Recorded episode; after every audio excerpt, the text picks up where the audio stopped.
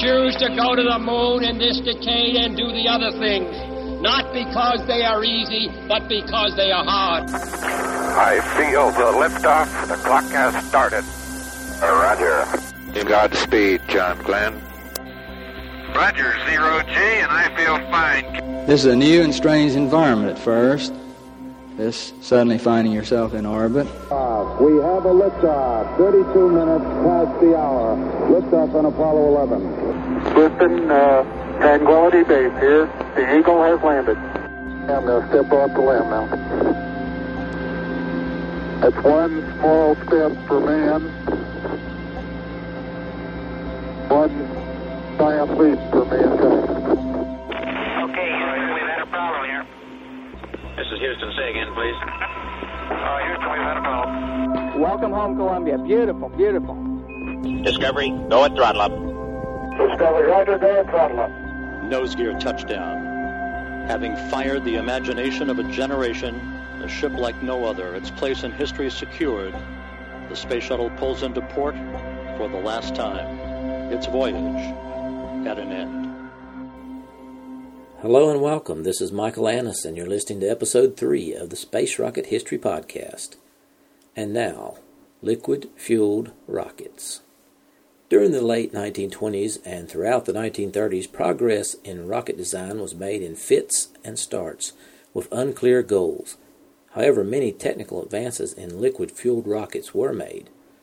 The United States, Germany, Russia, France, Italy, and Great Britain all had rocket research programs.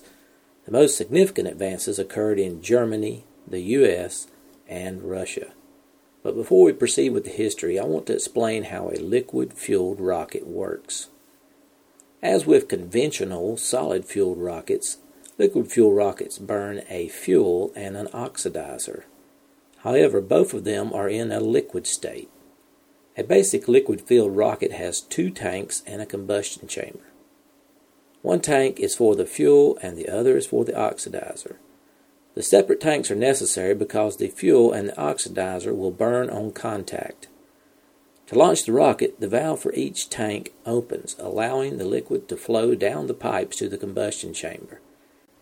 In order to create a stable thrust rate, a pressurized gas feed or a turbopump feed is used to move the fuel and the oxidizer. The simpler of the two, a pressurized gas feed, adds a tank of high-pressure gas to the propulsion system.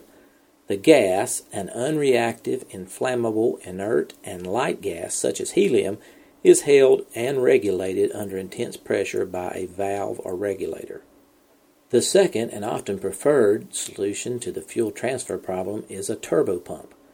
A turbopump is the same as a regular pump in function, and it bypasses a gas pressurized system by sucking out the propellants and accelerating them into the combustion chamber. Whichever method used, when the liquids do come into contact with each other in the combustion chamber, they are ignited and thrust is created. Most of the early problems with liquid fuel rockets stemmed from a lack of cooling. The combustion chamber usually burned through after a short firing period. The material of the chamber was unable to withstand the heat of the burning gases, and the heat transfer to the coolant was inadequate. The solution to this problem was regenerative cooling. Perhaps the most significant event of the 1930s was the widespread use of regenerative cooling. Regenerative cooling is the process of cooling the walls of the combustion chamber of a rocket by circulating the propellant around the chamber before combustion. You may be asking yourself, with all the complications and difficulties associated with liquid-fueled rockets, why not just use solid propellant? Well, liquid-fueled rockets are the most powerful propulsion system available. They are also among the most variable. That is to say, they can be adjusted by a large array of valves and regulators to control and augment rocket performance. Liquid fuels can be throttled, shut down, and restarted, and that's the key advantage to using them over solid fuels. Okay, now back to the history. We will begin in Germany. In June of 1927, the Society of Space Travel, also known as the VFR, was formed. This group of mainly young scientists immediately began designing and building a variety of rockets. One of its members was an eager 17-year-old scientist named Werner von Braun. Von Braun would become a leader in German and later U.S. rocket development. His Nazi heritage made him one of the most controversial rocket scientists ever. Other prominent members of the VFR included Hermann Oberth, which we mentioned last episode, Walter Hoffmann, Willy Ley, Klaus Riedel, and Max Valier. Membership in the VFR quickly soared to about 500, a sufficient member base to allow the publication of a periodic journal called The Rocket. In 1930, the VFR set up permanent offices in Berlin and began testing rockets, which would ultimately change the nature of warfare and propel the world into the space age. These are the first humble tests begun at an abandoned German ammunition dump at Rickendorf, nicknamed Rocket Airfield. The true genius of the VFR team at this time was reportedly Klaus Riedel, although Riedel had no formal training. By August 1930, tests began on the first of the VFR rockets called Mirak, or Minimum Rocket 1. Powered by a combination of liquid oxygen and gasoline, Mirak 1 employed a 12-inch long liquid oxygen tank that shrouded a combustion chamber, thus cooling it. Gasoline was carried in a 3-foot-long tailstick. Mirak 1 was successfully static tested in August of 1930. During a second static test firing in September 1930, Mirak 1 exploded when its liquid oxygen tank burst.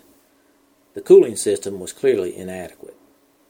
In the spring of 1931, the VFR tested Mirak 2, which was similar in design to Mirak 1, but incorporated an improved propulsion system. Like the Mirak 1, the Mirak 2 rocket was destroyed during a static test firing when its liquid oxygen tank burst. VFR then moved on to test a new series of rockets called Repulsor. It was named by VFR member Willy Ley. Repulsor rockets, like the Mirak and ancestors, also burned a combination of liquid oxygen and gasoline, but the Repulsor combustion chamber was cooled by water stored inside a double-walled aluminum skin. Repulsor 1 was successfully launched by the VFR to an altitude of 200 feet on May 14, 1931.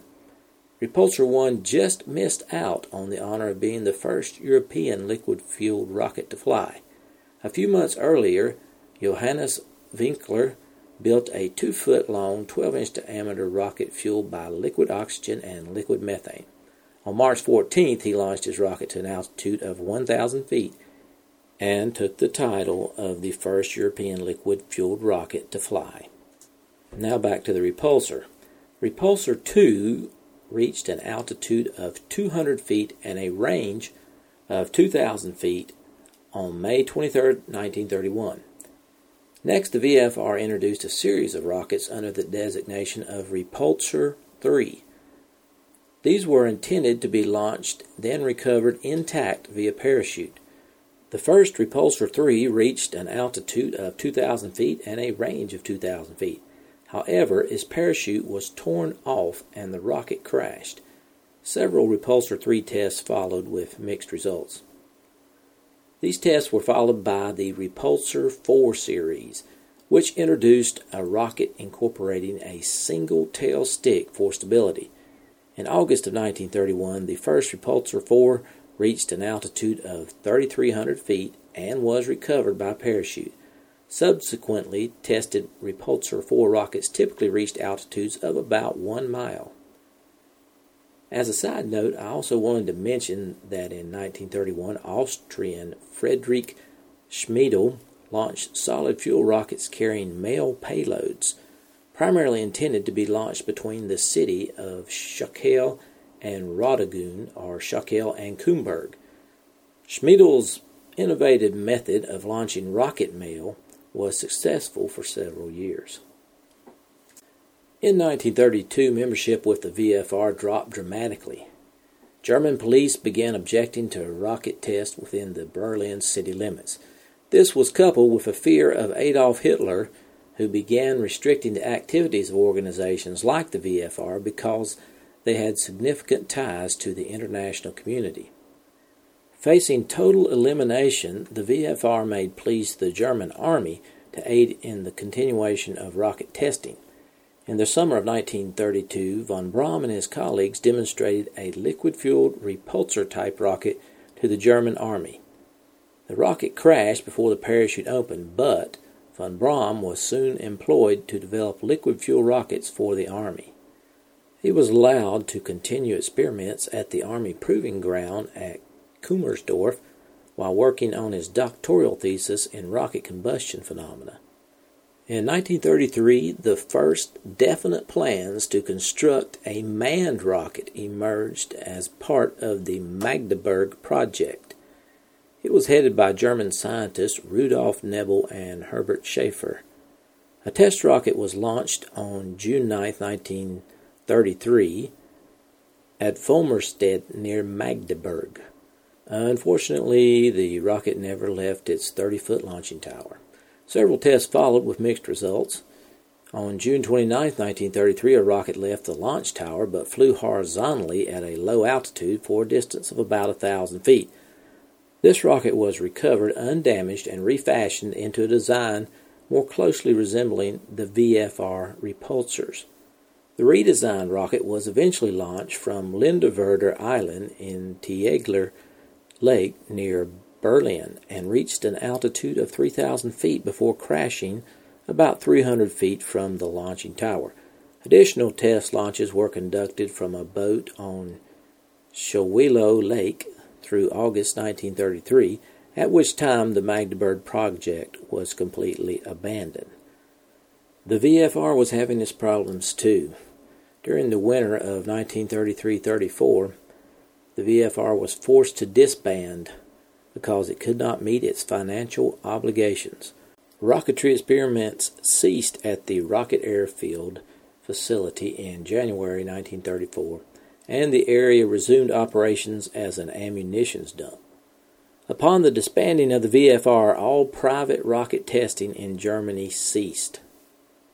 In 1934, the first new rocket was developed at Kummersdorf.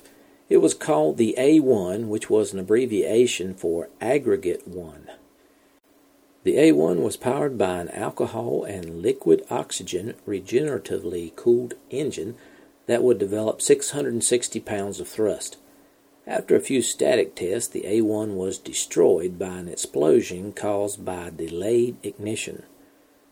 A-1 was soon followed by the A-2, which employed separate alcohol and liquid oxygen tanks. The A-2 had a gyroscope located near the center of the rocket between the two fuel tanks.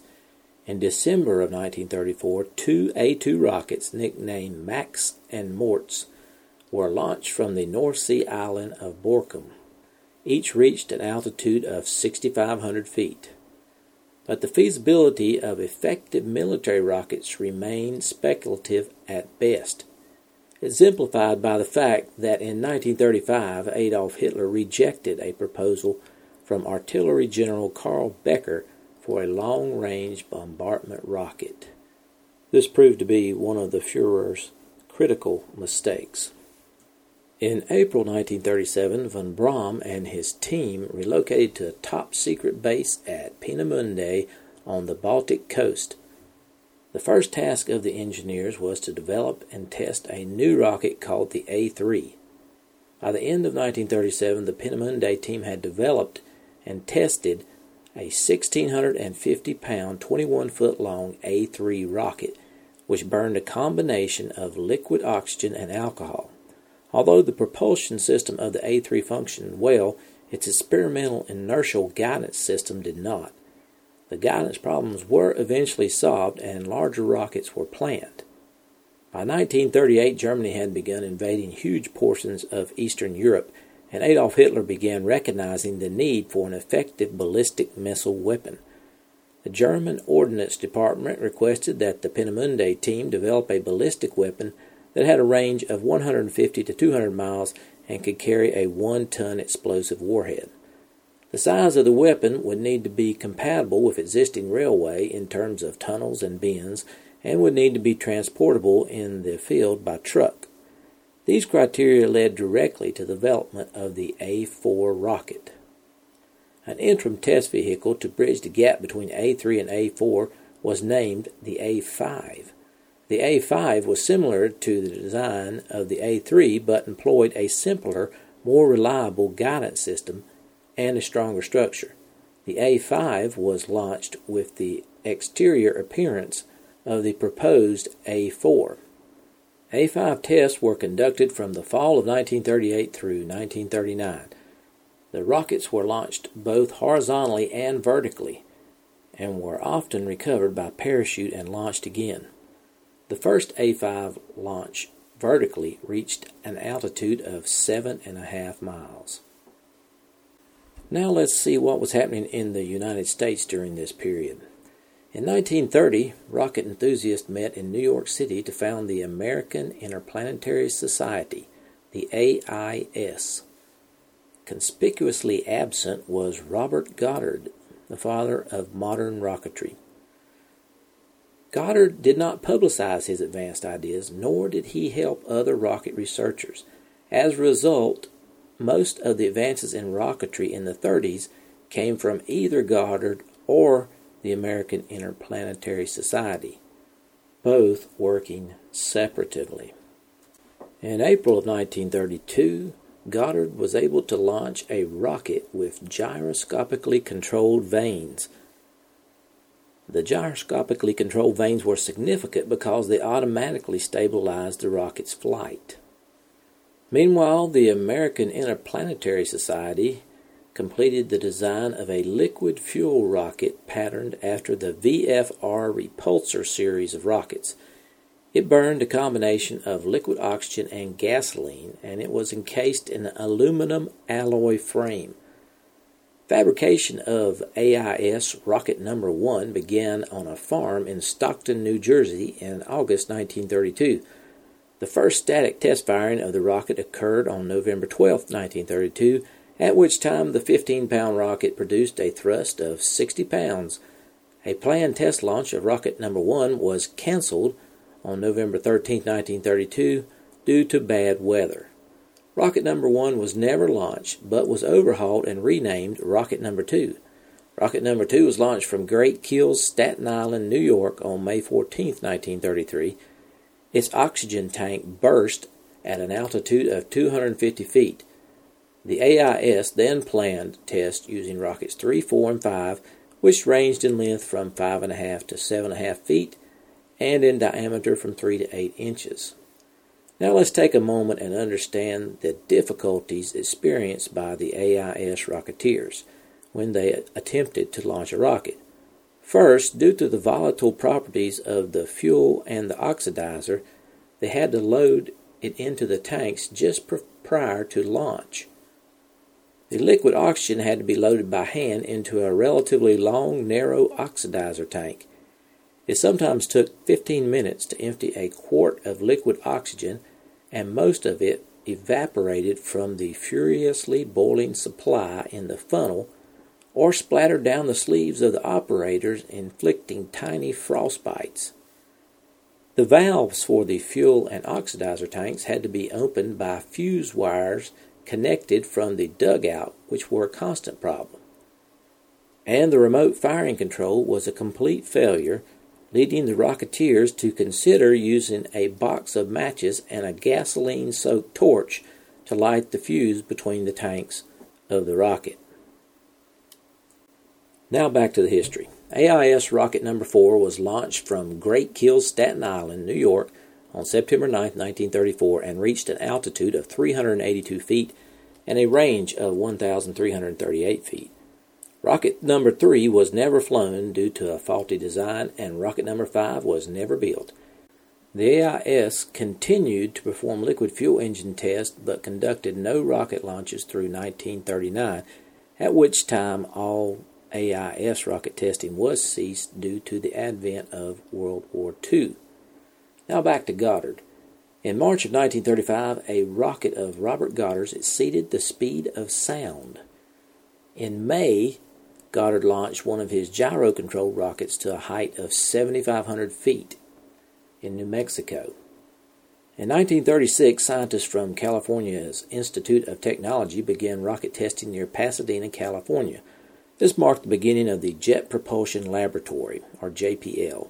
The Smithsonian Institute printed Robert Goddard's most famous report, Liquid Propellant Rocket Development, in March of 1936. In 1937, Goddard watched one of his rockets fly to a height of more than 9,000 feet. This was the highest altitude attained by any of Goddard's rockets. In 1938, Goddard began to develop a high-speed fuel pump, or a turbopump, to solve the fuel transfer problem we discussed earlier. And I would be remiss if I did not mention, in the same general time frame as the AIS and Goddard's activities, the Cleveland Rocket Society tested a number of liquid-fueled rockets that burned a combination of liquid oxygen and gasoline. These tests were conducted at a test site outside the city of Cleveland. Now let's see what was happening in Russia during this time. In 1930, Russian government rocket design teams led by Tsander and Glushko began testing a number of liquid-fueled rocket engines, burning such combinations as gasoline and gaseous air, toluene, nitrogen, tetroxide, gasoline and liquid oxygen, kerosene and nitric acid, and kerosene and tetronitromethane. Tsander published his work, Problems of Flight by Means of Reactive Devices, while Glushko published his work, Rockets, Their Construction and Utilization. In 1933, the Russians launched a new rocket called the GIRD-X. It was fueled by solid and liquid fuels. It weighed 65 pounds, was 8.5 feet long, and 6 inches in diameter. The first GIRD-X reached a height of 400 meters. The launch took place near Moscow. In November of 1933, a GIRD-X rocket reached a maximum altitude of 3 miles. In 1935, the Russians fired a liquid-powered rocket that achieved a height of over 8 miles. In 1936, another of the Russian rockets called Avia Veneto reached a height of 3.5 miles. It weighed 213 pounds, was 10 feet long, and 1 foot wide. And finally, in 1937, Russia established rocket test centers in Leningrad, Moscow, and Kazan. And so ends the liquid fuel rocket development of the 1930s.